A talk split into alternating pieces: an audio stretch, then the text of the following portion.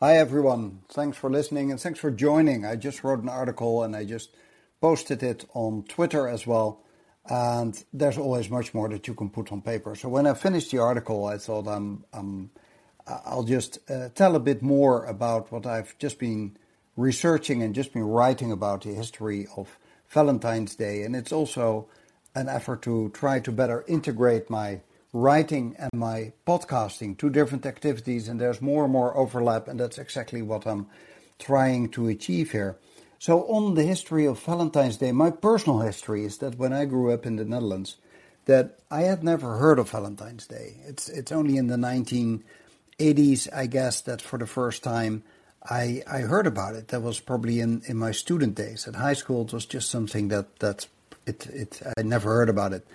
But in the past decades, it's getting more and more popular to, to celebrate this day of romance and, and love.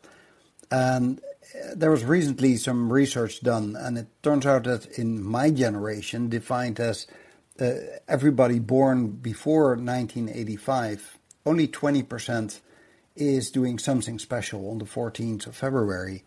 But if you look uh, among young people in the Netherlands, that is now about half of them that is celebrating this day. So it seems that the, the generation of Greta Thunberg, who is uh, reminding the world leaders to, to love and protect our beautiful planet, is equally uh, the same generation that is also telling their loved ones uh, of their feelings on Valentine's Day. Uh, something that the older generation, at least in the non Anglo Saxon world, is less used to do, uh, including on, on the 14th of February. Now, the, if you look at the American newspapers and the American media, uh, they prefer a different kind of statistics to measure the popularity of a day of romance, and it's purely expressed in uh, finance. I just learned that the Americans are spending more this year to show their love on Valentine's Day, and um, I suppose an expected spending of nearly $24 billion on Valentine's Day gifts means that Americans must love each other a lot. It's something that we don't know in Europe. Uh, maybe some people buy an old fashioned postcard or maybe some flowers, but I guess that's about all that you see. I've never heard of anybody buying, for instance, uh, jewelry or expensive gifts uh, for anybody else. So the average US citizen is now spending on this one day uh, uh, about $200. And it turns out that if you just fell in love, if you're a new relationship, you spend more. And if you know each other for a longer time, uh, you are you're spending less. And that may be coming back to what I said about Greta Thunberg, since our love relationship between humans and the planet is something like 200,000 year old. You can imagine why we are spending so little money on environment uh, and so much uh, so much more on the people directly close to us. So Valentine's Day wasn't always a day of spending, and I, I wonder what Valentine himself would say if we would somehow be able to to travel back in time.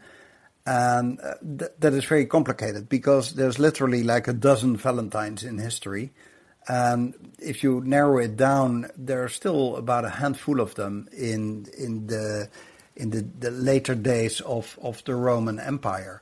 So the Catholic Church is recognizing at least three different Saint Valentines, and they were all martyred. They were all murdered by the Romans, and they, they're either named Valentine or Valentius. And two of them, uh, both, both named Valentine, were actually executed by the same Emperor Claudius II, both on February the 14th uh, in uh, the third century, and uh, it was not in the same year, but all the other things were the same. Same place as well. It was um, outside uh, the walls of Rome. Uh, they were beheaded. So he seemed to have started some kind of Valentine's tradition that is quite different than uh, the one that we are celebrating nowadays. So of all these Valentines, my favorite is the one who secretly performed marriages for young lovers. And why did he did? Why did he do all this? It was because uh, the emperor thought that if young men get married, they are less inclined to fight and to risk their lives in battle. So he made for young soldiers. It was it was forbidden to get married, and this Valentine didn't agree, so he was doing secret marriages. And then he was caught, and uh, the the punishment in the Roman days was, uh, especially for Christians, was always quite swift and brutal, and that meant beheading, uh, if not being uh, thrown for lions or other animals in the Colosseum. In this case, it was a beheading. Um, now, the, the story there's there's another uh, uh, runner-up for the title of being the real Saint Valentine. That's Valentine of Terni, um, one of those many uh, Valentines. Um, but uh, he, although he's the other one that got executed on that special day, uh, he doesn't seem to be the one from everything that I have read. But the, the history is very murky, and there's there's there's not much not much known, and a lot of rumors. One of the most beautiful rumors about uh, the the Valentine of Rome, as he is called, the first guy I mentioned, is a beautiful love story. When he was imprisoned, uh, he is said to have fallen in love with the beautiful daughter of uh, the the jailer, the guy that kept him in there, and she visited him in his cell, and he fell completely in love. And then, while waiting for his execution, he was allowed to write a letter, and under that uh, very first Valentine's letter in the history of mankind, he wrote at the bottom, "From your Valentine." I think that is absolutely romantic. Uh, it makes him my uh, my first choice uh, to be the first Valentine. And anybody who knows the opera Tosca will immediately remember the the famous part where Cavaradossi uh, uh, is uh, is is is writing this letter, not knowing that he was supposed to survive the execution that will soon take place afterwards. It's a beautiful opera if you someday get to it. So um, I love this story, and uh, therefore I believe that all those other Valentines are not the real ones. Uh, in modern day speak, people would call that fake news and um, the real one should be Saint Valentine of Rome. Now, unfortunately, the Catholic Church, in, in all its wisdom, uh, that at once made him a saint, uh, decided in 1969 that although he is still listed officially as a saint, uh, they stopped the veneration of him. Um, that's a, a, a, level of Catholicism that I don't uh, don't reach. Uh, but uh, it it seems that he uh, he was moved to a lower tier of saintdom uh, than some other saints.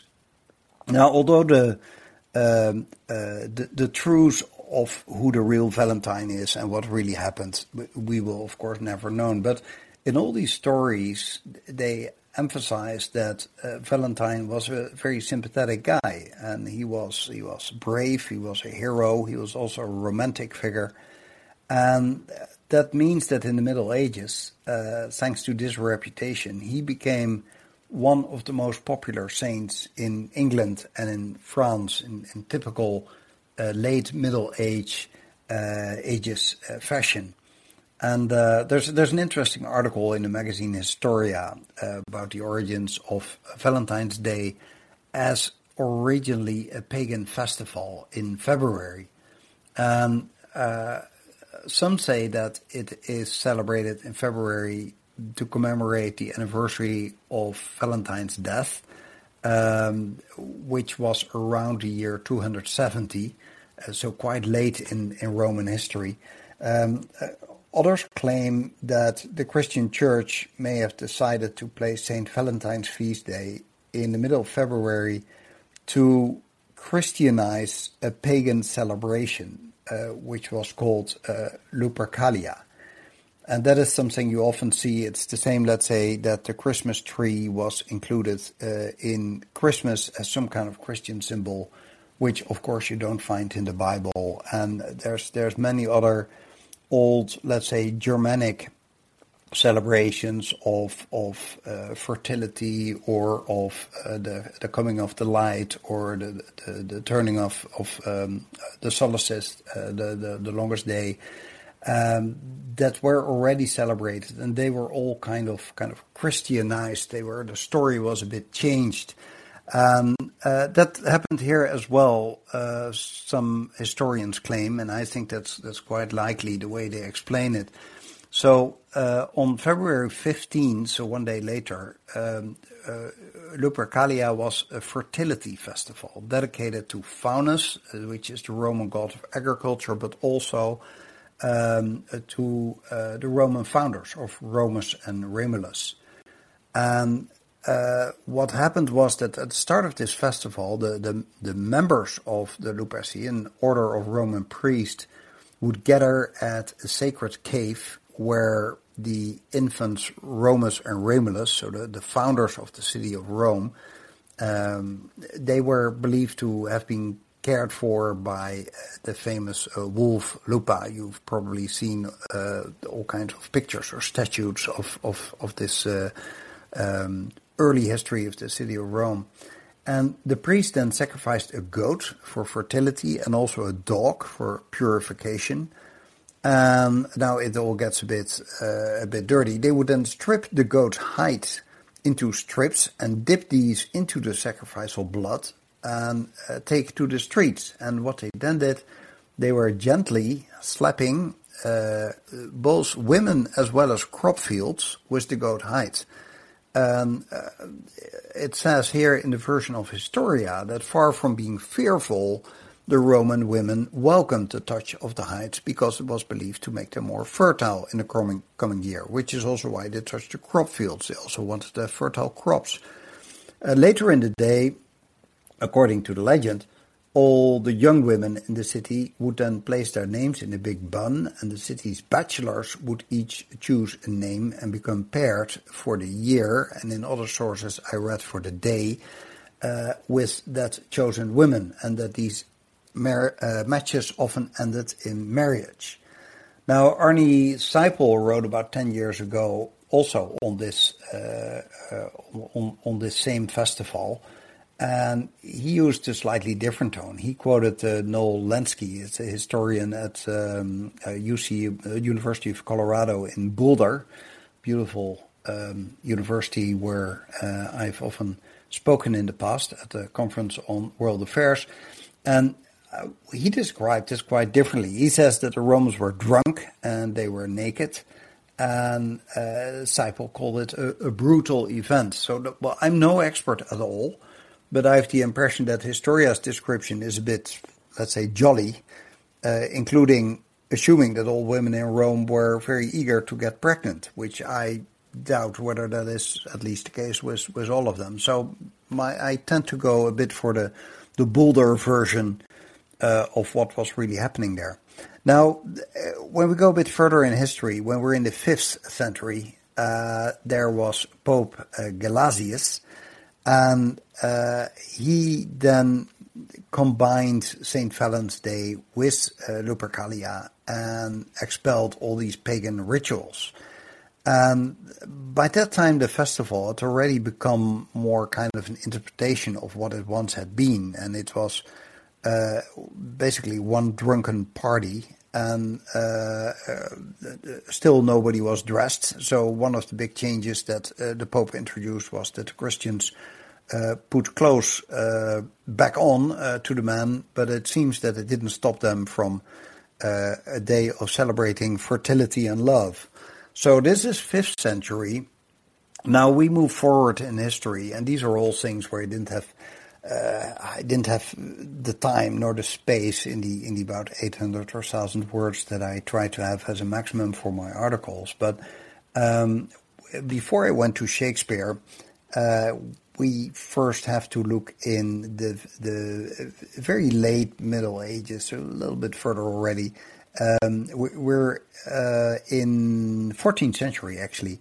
Um, there uh, until the 14th century, there was no there's no record at all of any romantic celebrations of uh, of Valentine's Day. But then there was a poem uh, written by uh, Chaucer, if I pronounce that impossible name correctly, and uh, he links a tradition of courtly love with the celebration of Saint Valentine's feast day, um, and there's an association that didn't exist until uh, his uh, his his poem, and that that was quite widely read for those days. There was no internet yet, and that refers that poem refers to February the fourteenth as the day that birds and humans come together to find a mate. Which is, by the way, interesting because I wrote in one of my newsletters of a couple of months ago uh, the oldest text written in Dutch, the Netherlands. Here I was talking about the UK, but in the Netherlands, the very oldest text in Dutch that we have ever found, which is actually older than this text,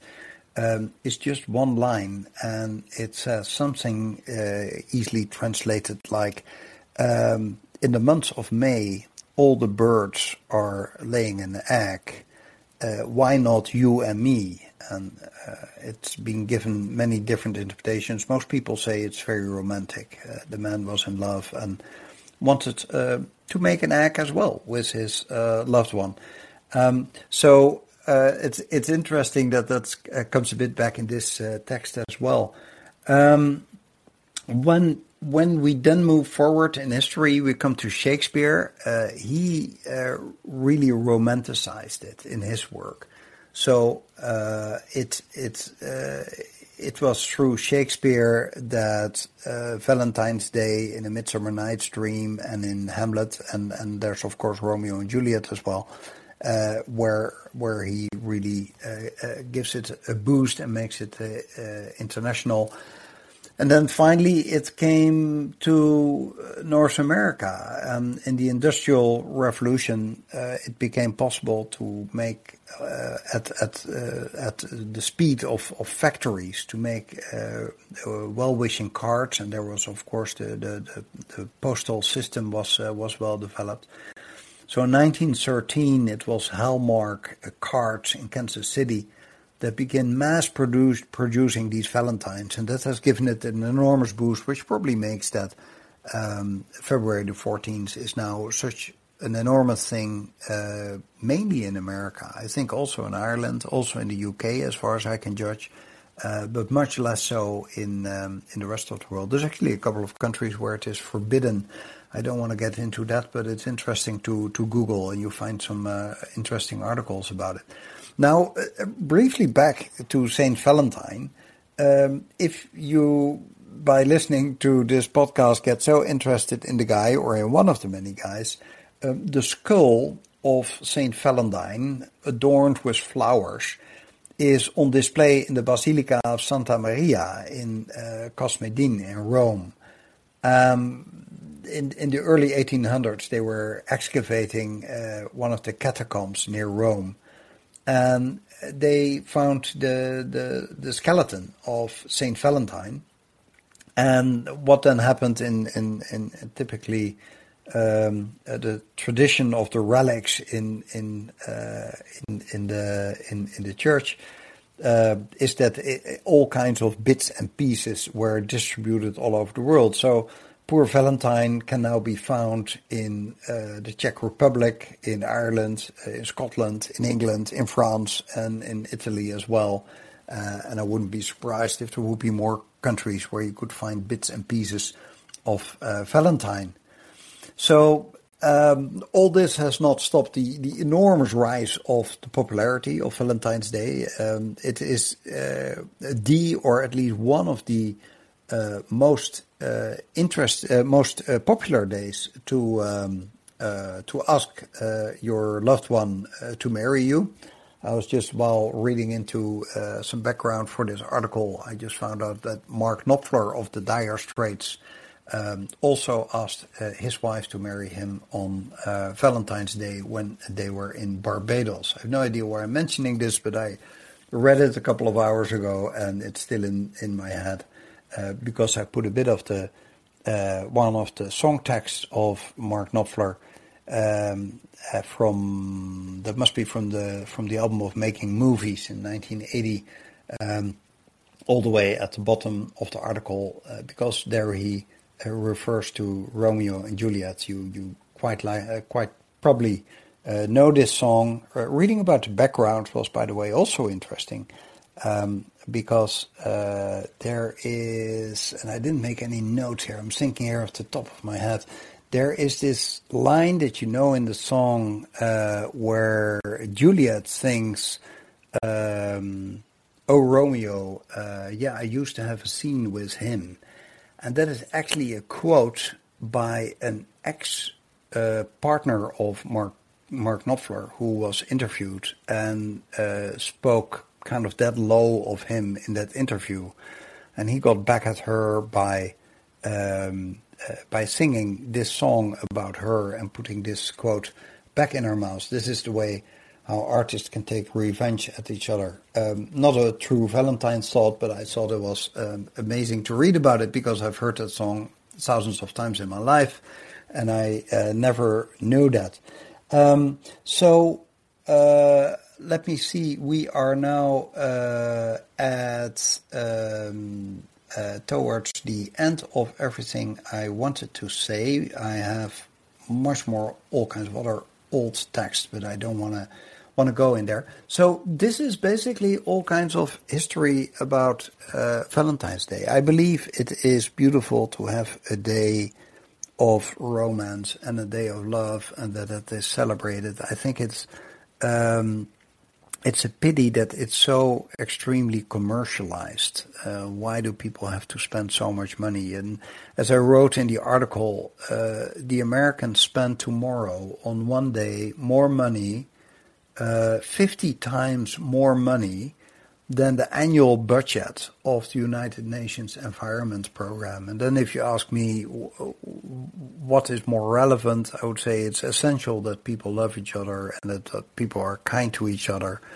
Uh, but why waste such enormous amounts of money? You can also express your your love and your romantic feelings and whatever feelings you have for each other uh, in much cheaper ways and uh, and set other priorities. I don't think it has to be so uh, materialistic. Um, so that is my view. I want to, to end here. I uh, hope that all of you will have a beautiful Valentine's Day. And uh, if you listen to this uh, tomorrow, because most people are sleeping now already, I think at least all of those regular listeners in Europe, I hope that they are sleeping by now. Um, but for those of you that listen to this tomorrow or in the coming days, I, I hope you have um, a lovely time. Let me know what you think about um, combining an article and then doing a podcast afterwards, telling more about the article, because it's something I've never done. Uh, I didn't put too much preparation in this one, unlike in most other podcasts that often take me days to prepare. Um, this was quite spontaneous, and it's it's a bit of a tryout. That's what I why I have two shows. Um, uh, the podcast show called The Planet is the more serious one with serious interviews, etc. And the news is more chatty. I either do a monologue, I don't often do that. I do it right now. Normally, I do it with Alistair Doyle, and I have a few other people that also uh, want to join in that, so it will probably more uh, expect more in the future that it's together with one other host or two other hosts. Um, but this one was a tryout. So those of you that, that listen to this, uh, write to me a DM on Twitter or use the writing function uh, that you have in uh, Callin. And I see that the first people are using that already. Um, that's wonderful. You can just use the little envelope and you can just uh, write to me. Um, bear with me one more moment. Tomorrow morning, for those living in Eastern Time, uh, I have a very interesting uh, guest. Uh, Noemi Knight will be here tomorrow, and she wrote a children's book, Popoto. Uh, Popoto is the name of a Maui dolphin. There's only about 60 of them left uh, near um, the northern island of uh, New Zealand, uh, but they are trying to protect him. So we will speak about dolphins, about writing children's books, and about all kinds of motivation. On Thursday at 3 o'clock Eastern Time, so that is noon in the Pacific, and that is 9 o'clock in the evening most in Europe, and that's 8 o'clock in the evening in the UK. On Thursday, um, I will look back at the news of this week with Alistair Doyle and likely there will be later in this week another one, but uh, I don't know yet. I'm still working on a few things, so I'll, uh, I'll let you know. With that, I let you go. Thanks so much for listening, and hope to uh, see you back at uh, the other podcast. Thanks a lot. Bye bye.